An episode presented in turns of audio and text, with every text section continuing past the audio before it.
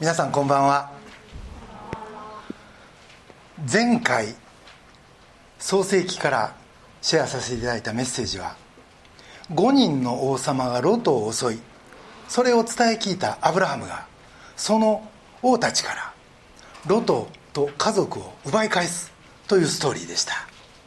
そしてその戦いに勝利した帰り道彼はメルキゼデクという祭司から祝福を受けそれに対してアブラハムは自分の持っている最も良いものの10分の1をその祭司メルキゼデクに捧げたと書かれています。彼にとっての最大の祝福は他でもない。神自身でした。だから彼は誰にも言われたわけではないのに自分から進んでそれを捧げたんです。このメルキゼデクはイエス・キリストの権限つまり時代を超えた現れではないかとヘブル書は言っています。そしてその2000年後に実際始まった新約時代においてはつまり今の僕らにとってはこのイエス・キリストが最大の恵みなんですね。ですから僕らもこのイエスから頂いている多くの恵みの応答として喜んで捧げるものでありたい。と思います。さて今日はその続きです。いきなり15章1節。これらの出来事の後主の言葉が幻のうちにアブラムに臨んだ。アブラムよ恐れるな。私はあなたの盾である。あなたの報いは非常に大きい。とあります。これアブラムとありますけど後でアブラハムとなるので私は話の中ではアブラハムに統一してお話しさせていただきます。さっきの戦いみたいな後はたとえ勝利したとしてもですねもう心も体もくたくたでまたズタズタになるもんです。アブラハムもおそらくそうやったんでしょう。だから不安と恐れに苛まれた。そこにあったんが主の語りかけでした。まず恐れるなと。そして私はあなたの盾だ。またあなたへの報いは大きいと。でもここでアブラムは引っかかります。何に引っかかったんか。それはそのすぐ後に彼が答えた言葉で分かります。2節。アブラムは言った「神主よ。あなたは私に何をくださるのですか。私は子がないままで死のうとしています。私の家の相続人はダマスコのエリエゼルなんでしょう。この時アブラハムはすでに85歳。奥さんのサラは10歳下ですから75です。確かにカナンの地、まあ、今のイスラエルに来て多くの財産は与えられたんだけど。でもそれを引き継ぐ子がいなかったら報いが大きいとは言えないんじゃないかという思いでした。だからダマスコのエリエゼルの名前が出てくるんですね。アブラハムの家の奴隷です。その頃は跡継ぎがなければ召使いの一人を選んでそれに相続させるという風習があったからです。あなたの言う報いとは何ですか？子供のいない私たちの財産はしもべが引き継ぐんですか？今日はこの疑問から発したアブラハムと神との会話を通して聖書の語る神の祝福とは何なのかを3つのポイントで見てみたい。と思います。1つ目のポイントは信仰の父アブラハム。アブラハムは信仰の父と呼ばれてて、まあ、これ聞くだけでものすごい信仰の持ち主かと普通思います。がアブラハムは神のことを疑ったということが今日の箇所から分かります。自分は子供もなくもう年だし今後生まれそうにもないという状況に彼は失望してたわけです。ここから信仰の父とはいえど信仰的には僕らとさほど変わらんのかなというようなちょっとある意味励まされるようなところもあります。僕らは今の状況だけ見て神はいくら祈っても聞き入れてくれん。神は僕のことなんかもう忘れてしもたんやないか。と思う。あるいは A を祈ってても答えが B やったりするとなんや祈った意味あるんかいなとも思う。そしてすぐ世の何かに頼りたくなる自分と比べてなんであの人はあんな信仰深いんかなとも思ったりする。でも信仰の父も疑いました。だから疑うこと自体は悪いことじゃない。神様本当に祝福してくださるんですか？ならあなたのその祝福の約束の中身を教えてください。と尋ねるのはいいことなんです。そしてその会話から祈りから神は不思議なことをなさいます。つまり信仰を育ててくださるんですね。言い換えると信仰に強いも弱いもないということ。信仰というものは日々神との会話を通して神が与え育てていってくださるもの。だからあの人は強い信仰を持ってるみたいななんか所有物ではないということです。神が差し出してくださる信仰を僕らが受け取る。ただそれだけなんですね。つまり会話です。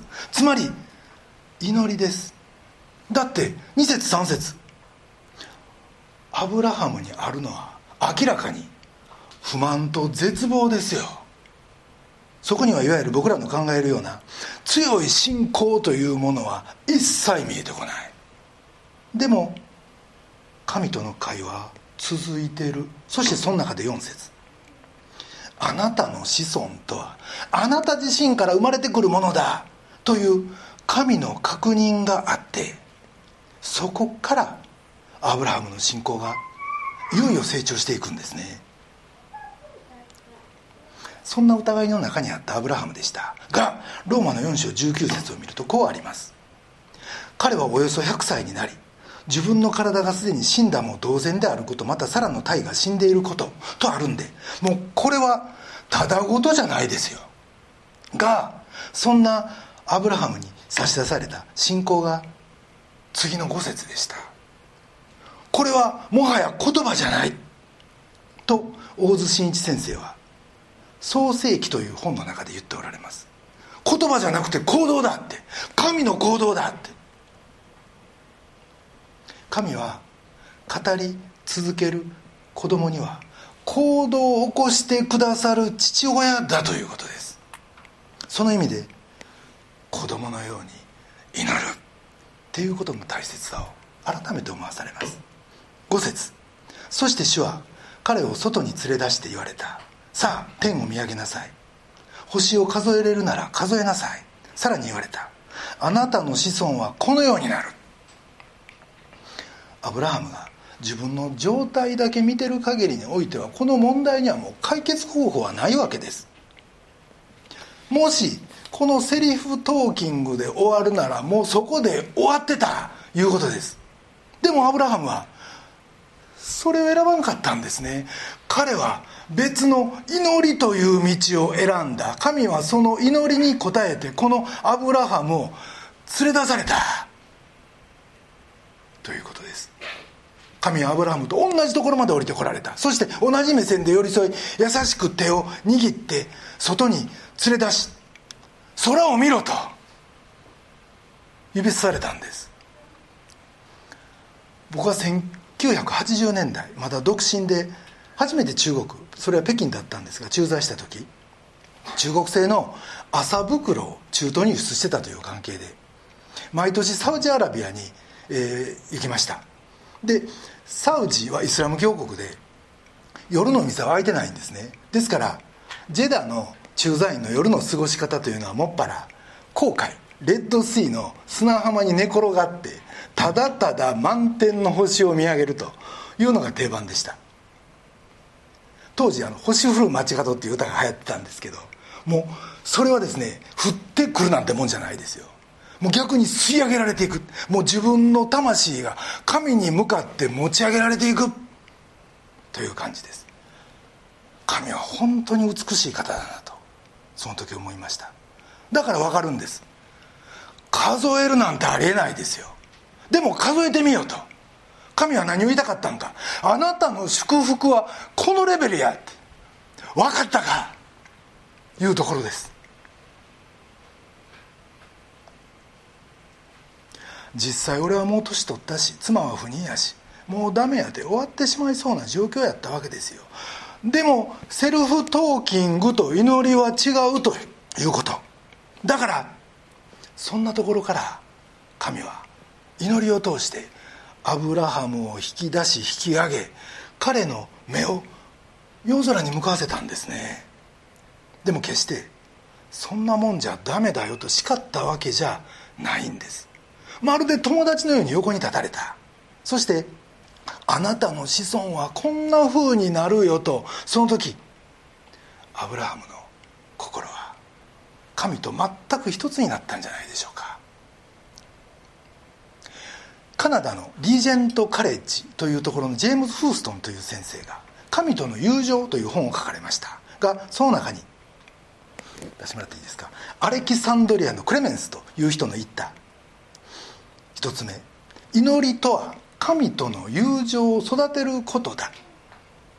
という言葉が引用されています。僕らは祈るというと何かこう一生懸命言葉を並べようとします。がその本にはこうもありました。僕らが祈る時それは神が僕らの中に住んでくださることになる。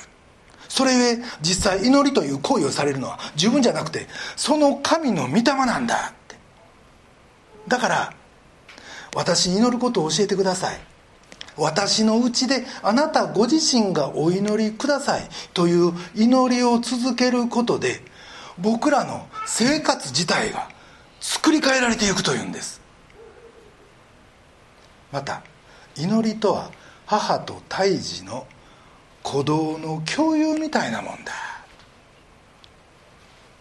という言葉もありました。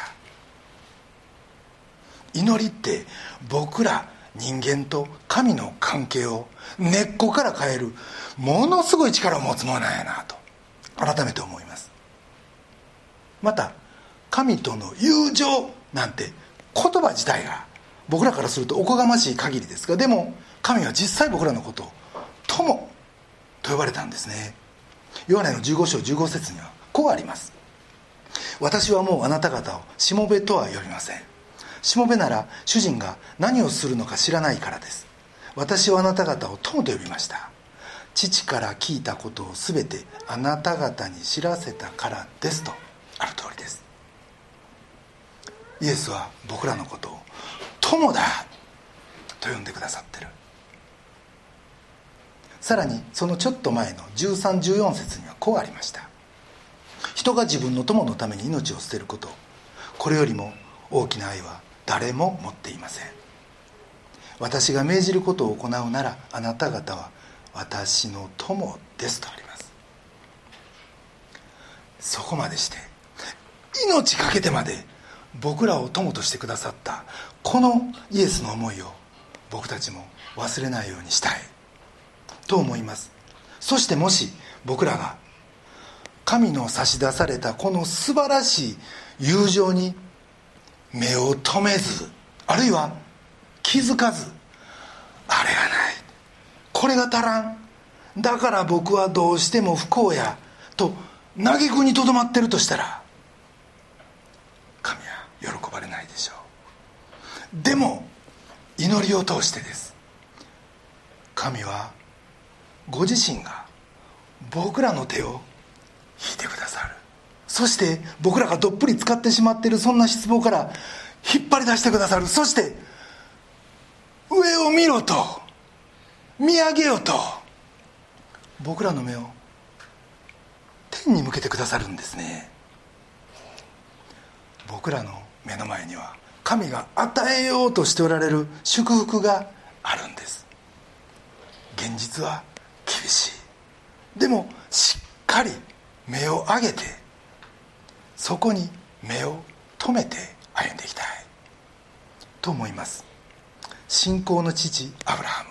一つ目のポイントです。二つ目のポイントはアーメンなる関係。こうしてアブラハムは星を見上げました。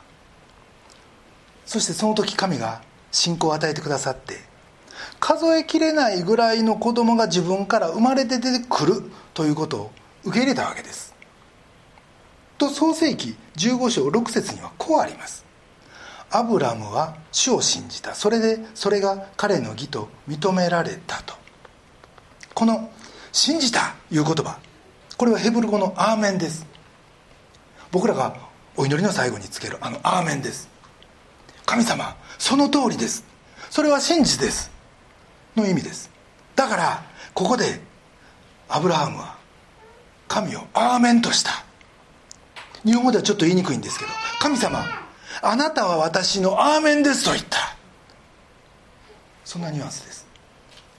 神様あなたは私のアーメンです。私と一つ心の方です。だから私はあなたの真実を私の真実とします。あなたは私のアーメンですと。これが前半です。するとこれに対して後半神はアブラハムを義と認めた。これも言わんとするところはお前も私のアーメンだ。ということ。つまりそれでええんだ。と神は言っておられるんですね。ヤコブの2章23節にはこのように書かれています。アブラハムは神を信じた。それでそれが彼の義と認められたという聖書の言葉が実現し彼は神の友と呼ばれたのですと。アブラハムが神の友と呼ばれたって。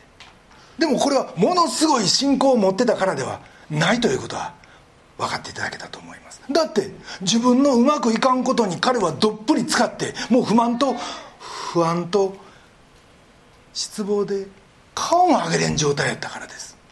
でも神がアブラハムを連れ出して手をつなぐようにしてアブラハムの心を持ち上げてくださった。そして「アーメン」という心を与え友としてくださった。これは立派な友やったから祝福された。というわけじゃないということ。全然あかんたれの友でした。アブラハム自身もそんなこと分かってたと思います。が逆に自分自身に絶望した時に僕らは神に対する全く信仰の第一歩を踏み出すことができるんですね。そして恐ろ恐れ多いことやけどそんな僕らが神の友としていただいてるってこのことを僕らは忘れたらいかんと思います。イエスが僕らを友としてくださった。だから私もあなたに対して「アーメン」と申し上げます。あなたは私のアーメンです。願くはあなたの心を我が心としていくことができますようにと祈りたいと思います。僕らはすでに神の友として招かれてるんですね。この招きに僕らはまず応じるべきです。そしてすでに招きに応じた人はもうとっくに神の友なんですね。がそれでもです。日ごとにです。ますます神の友とされていく。いよいよ近しい友情を築いていく。これが僕らの信仰生活なんじゃないでしょうか。アーメンなる関係これが2つ目のポイントです。3つ目のポイントは契約の主なる神。この後もアブラハムと神の会話は続きますがすでに中身が変わってるんです。疑いの会話じゃない。アブラハムの質問自体が信仰から出た質問。友としての質問。神に対して「アーメン」と言ったものが期待を投げかける質問になってきています。8節。アブラアブラムは言った「神主よ。私がそれを所有することが何によって分かるんでしょうか」神はこの辺りの土地を全部あなたにあげる。あなたの子孫のものにする。と言ってくれました。神よ。子孫が生まれることは分かりました。が土地に関してそれはどうしたら分かるんですか？アブラハムはこの次の質問に入ったわけですね。すると神は今度も目に見える形で答えをくださいました。神は家畜を真っ二つに裂いてそれを向かい合わせに置きなさい。という。当時の遊牧民族の彼ら同士の契約というものはまず動物を真っ二つに裂いてその間を契約の当事者が通ってもし自分がこの約束を破るならこんな風に真っ二つにされても構いません。という意思表示をしました。ところが不思議なことにこの裂かれた動物の間を通ったのはアブラハムではなく神やったんですね。17節。日が沈んで暗くなった時見よ。煙の立つかまどと燃えている松明が切り裂かれたものの間を通り過ぎた。この煙の立つ立つかまど燃える松明。これ両方とも神です。神は目に見えない方です。がそんなふうに自分がそこを通ったということが分かるようにアブラハムにわざわざ見せてくださったんですね。つまり神はもし自分が約束破るようなことがあったら真っ二つに裂かれてもええとおっしゃったわけです。でも神が真っ二つに裂かれるってどういうこと？僕らにはそんなことは分からんのだけどでもはっきりしてることはここで神は固い約束を立ててくださったということ。私はあなたを祝福するってどこまでも祝福するって徹底的にあなたを祝福しあなたの子孫が地に満ちてこの地があなたの元にものになることを私は約束する。もしこれが実現せん場合は自分は呪われても仕方がない。必ず必ず私はあなたを祝福するというこの絶対的な約束を神は誓われたんです。これはアブラハムに対してのことだけやない。僕ら人類全体をこうして祝福する。と神はここで約束されたんですね。でも僕らはアブラハムが知らんかったことを一つ知ってます。それはイエスの十字架です。イエス・キリストは十字架の上で釘打たれ裂かれてくださいました。このイエスは僕らのために罪の呪いを引き受けてくださったんです。罪の呪いとは何かそれは僕らが神に背いた結果愛せないって許せないって怒ってばっかりって無関心やって。そんな僕らの罪の結果僕らは神から完全に引き離されてもしまってる。それはもう自業自得ですよ。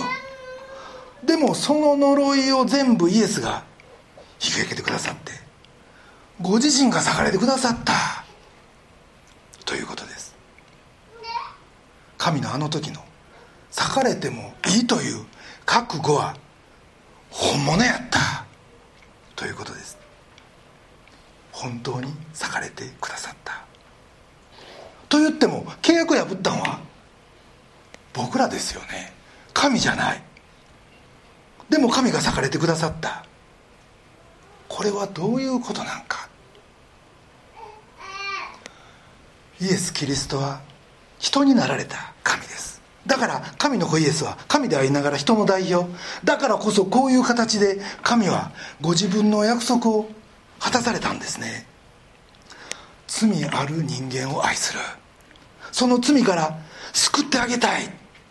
そのために自分はもうどうなってもいいという。神のご意志です。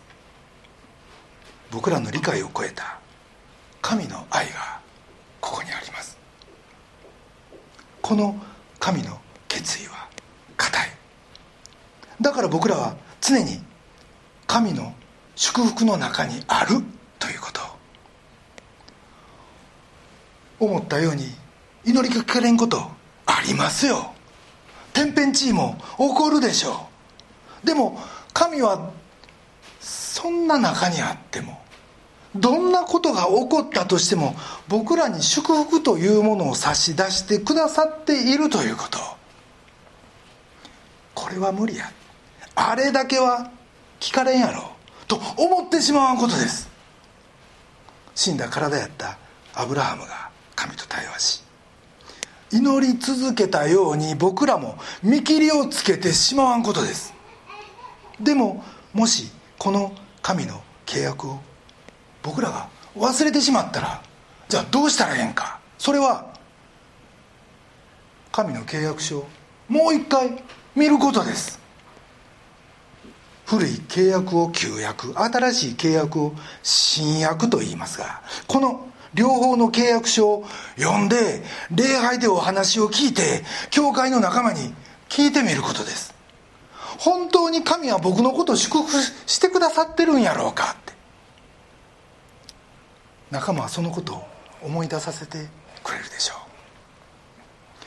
僕にとって2008年に起こったリーマンショックというのはもう人生における最大の激震の一つでした。本当に中国に永住するつもりで商社からメーカーに転職し2006年46歳の時そのメーカーの中国進出の責任者となってちょうど油の乗りかけた3年目のことでした。神様なんでですか？そんな思いでも朝から晩まで悶々としました。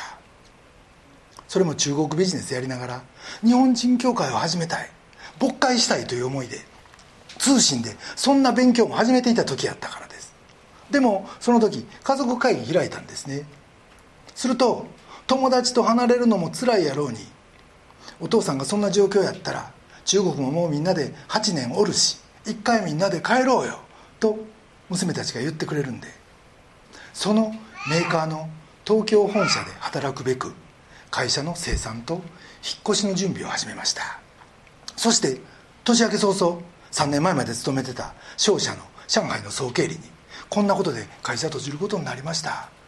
帰国します挨拶に行ったら「えそんなんやったらうちに帰ってこいよ」って「今は出戻り大歓迎の時代や」って「あいつもこいつも出戻りや」って「おい A 君ちょっとちょっと君戻ってきて何か不都合あったか?」「え全然ほらな」って。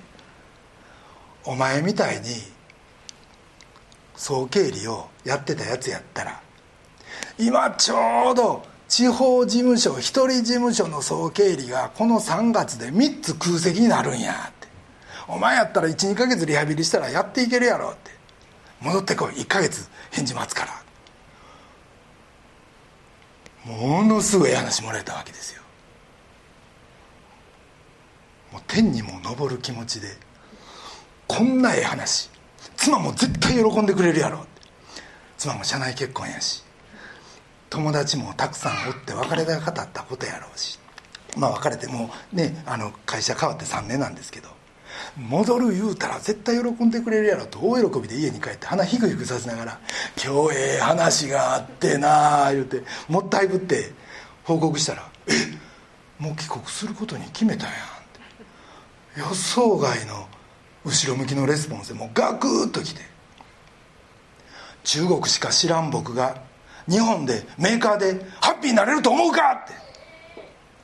大きな声出してしまいました。その晩はそれで終わって翌朝妻が昨日寝る前に聖書を寝たらこんな御言葉が示されたと見せてくれたのが民数記の11章23節でした。主はモーセに答えられた。この主の手が短いというのが私の言葉が実現するかどうか今に分かる。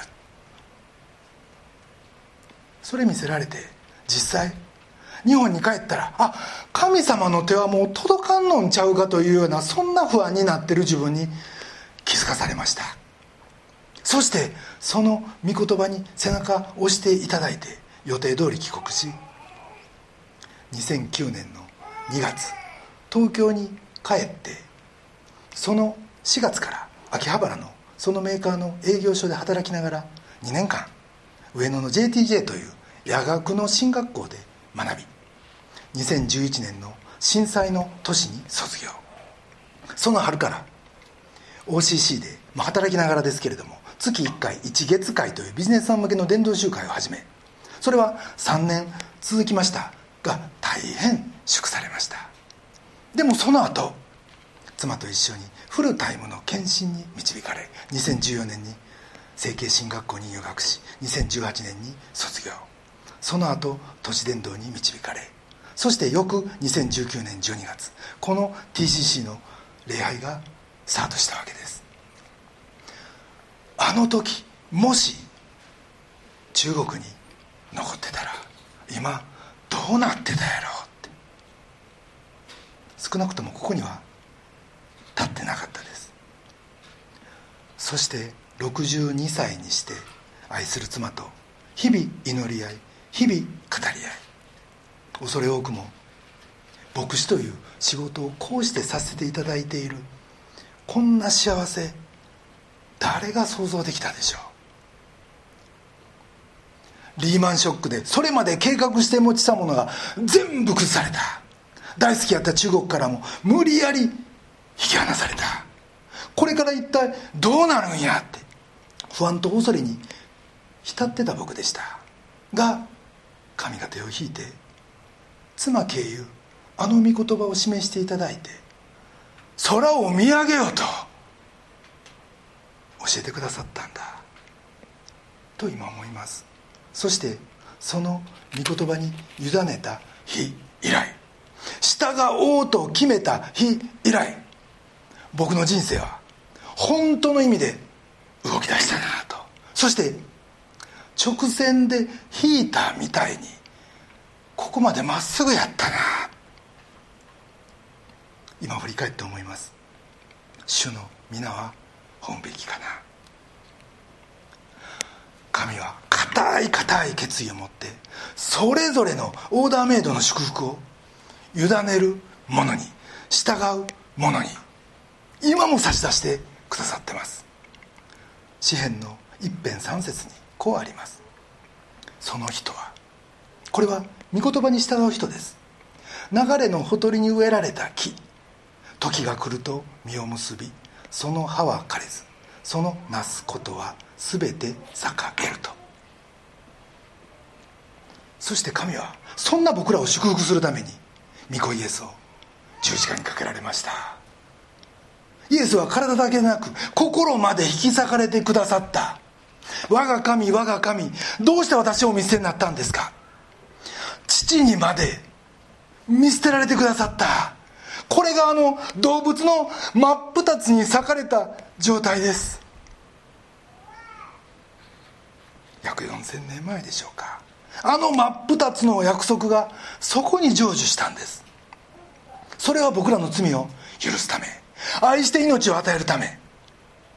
だからイエスなしには僕らは誰かを愛したり許したりはできないし。またイエスがおられる限り僕らは破れを繕う強力なパワーをこのイエスからいただくことができるんですね。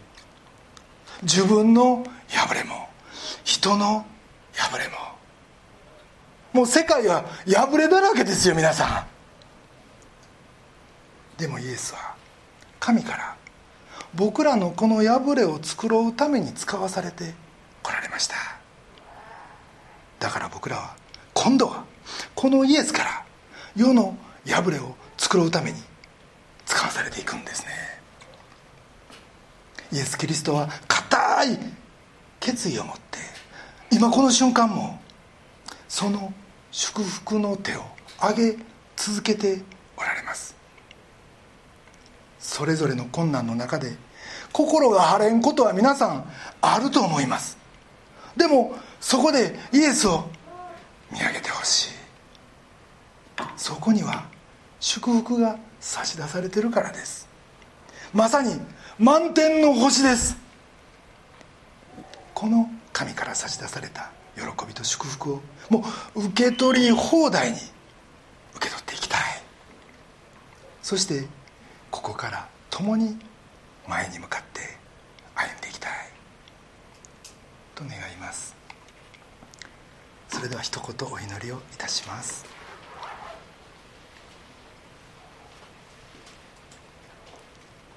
その人は流れのほとりに植えられた木時が来ると実を結びその葉は枯れずそのなすことは全て栄える。愛する天のお父様尊き皆をあがめます。私たちは自分の現実を見て失望しまたあなたの約束をつい疑ってしまうものです。でも主よあのアブラハムも同じく疑った。あなたの約束を疑ってしまったということ。しかし彼はその後あなたとの会話を続け祈り続けそれゆえに信仰の父と呼ばれまた天を見上げた彼に神からの桁違いの祝福がその後与えられたということを今日教えていただきました。